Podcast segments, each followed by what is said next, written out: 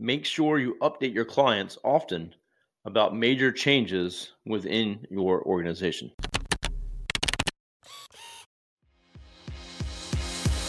Hey there, I'm Kevin Daisy. And I'm Eric Olson.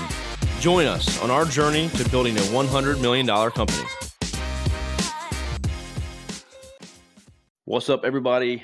This is Kevin Daisy here. So, we've ran into some issues in the past. We've had some staff changes, people moving around.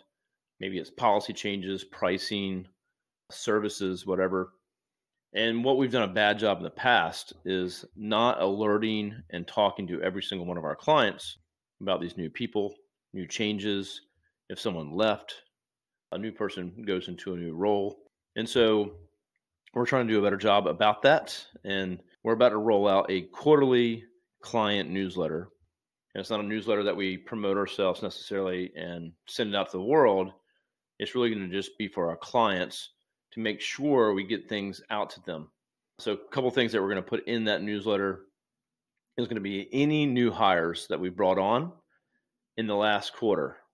Also, any roles, you know, role changes that we may have. So, say if one person moves from account management into a service role, that's a big change. The client might be used to interacting with that person, and now they're going to be assigned someone else.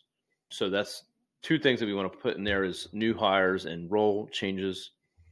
The other thing we're going to use it for is policy updates.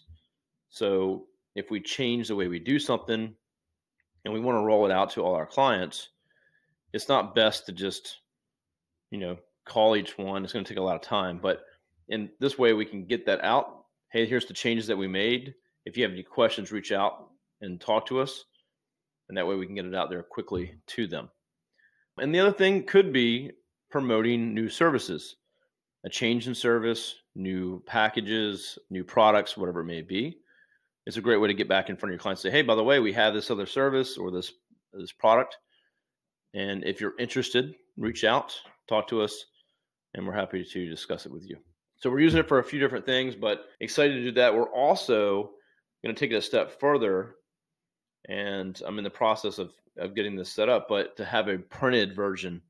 So we are a digital company and we're going to send out a digital version, but not many people send out a printed version anymore. So just to make sure we get it out there, people know that we care and we want to put time and effort into it.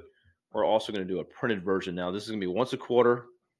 It's going to be the Array Digital quarterly news or whatever it may be. And make sure that we communicate these things with our clients. So make sure you're updating your clients often, hopefully not just by email, phone calls, monthly meetings, whatever, but think about a quarterly newsletter, something that kind of combines all the things that have happened over the last three months, keeps you top of mind, make sure they keep paying you, and they see that you care about the relationship that you have with them.